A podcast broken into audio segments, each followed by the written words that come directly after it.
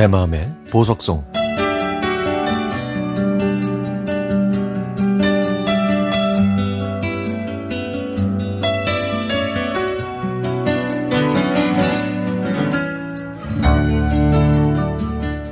제 나이 스물여섯.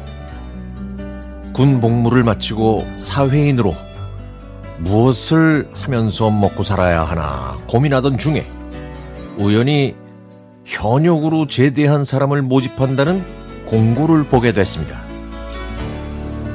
저는 난생 처음으로 이력서를 들고 직접 접수하러 갔는데 와 그렇게 많은 사람들이 지원할 줄은 상상도 못했죠.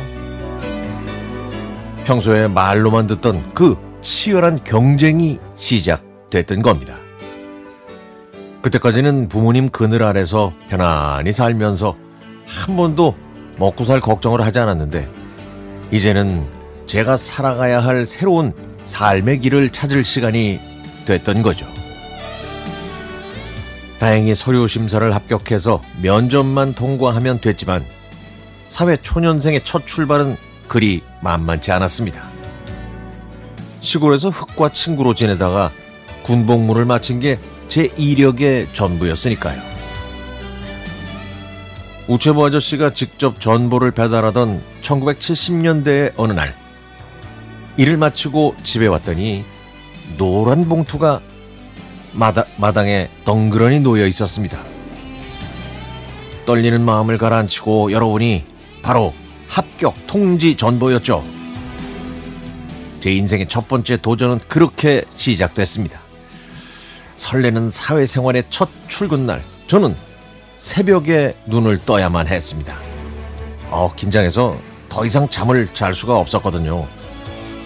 그때부터 제 마음은 이미 저의 직장으로 향하고 있었습니다.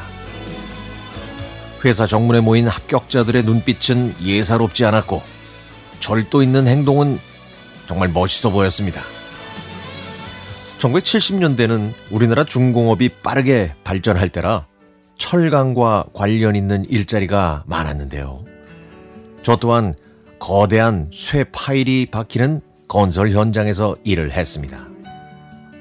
대형 트럭이 오가면서 연신 흙을 실어 날랐고 땅을 고르는 중장비는 쉴 새 없이 움직이는 건설 현장.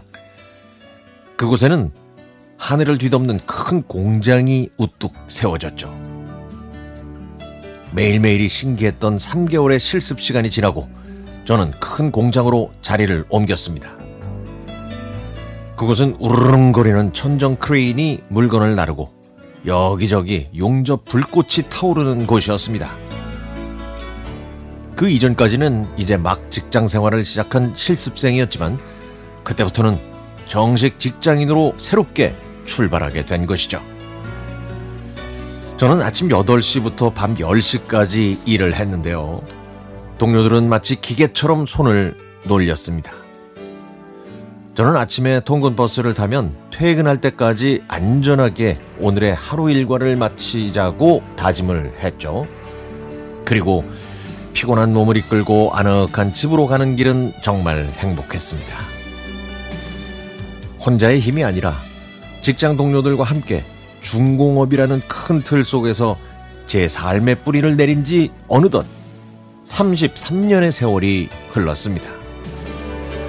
제가 젊음을 바쳐 열심히 일했던 이 일터가 영원히 번창하고 땀 흘리면서 함께 일했던 옛 동료들 모두 건강하길 기원합니다.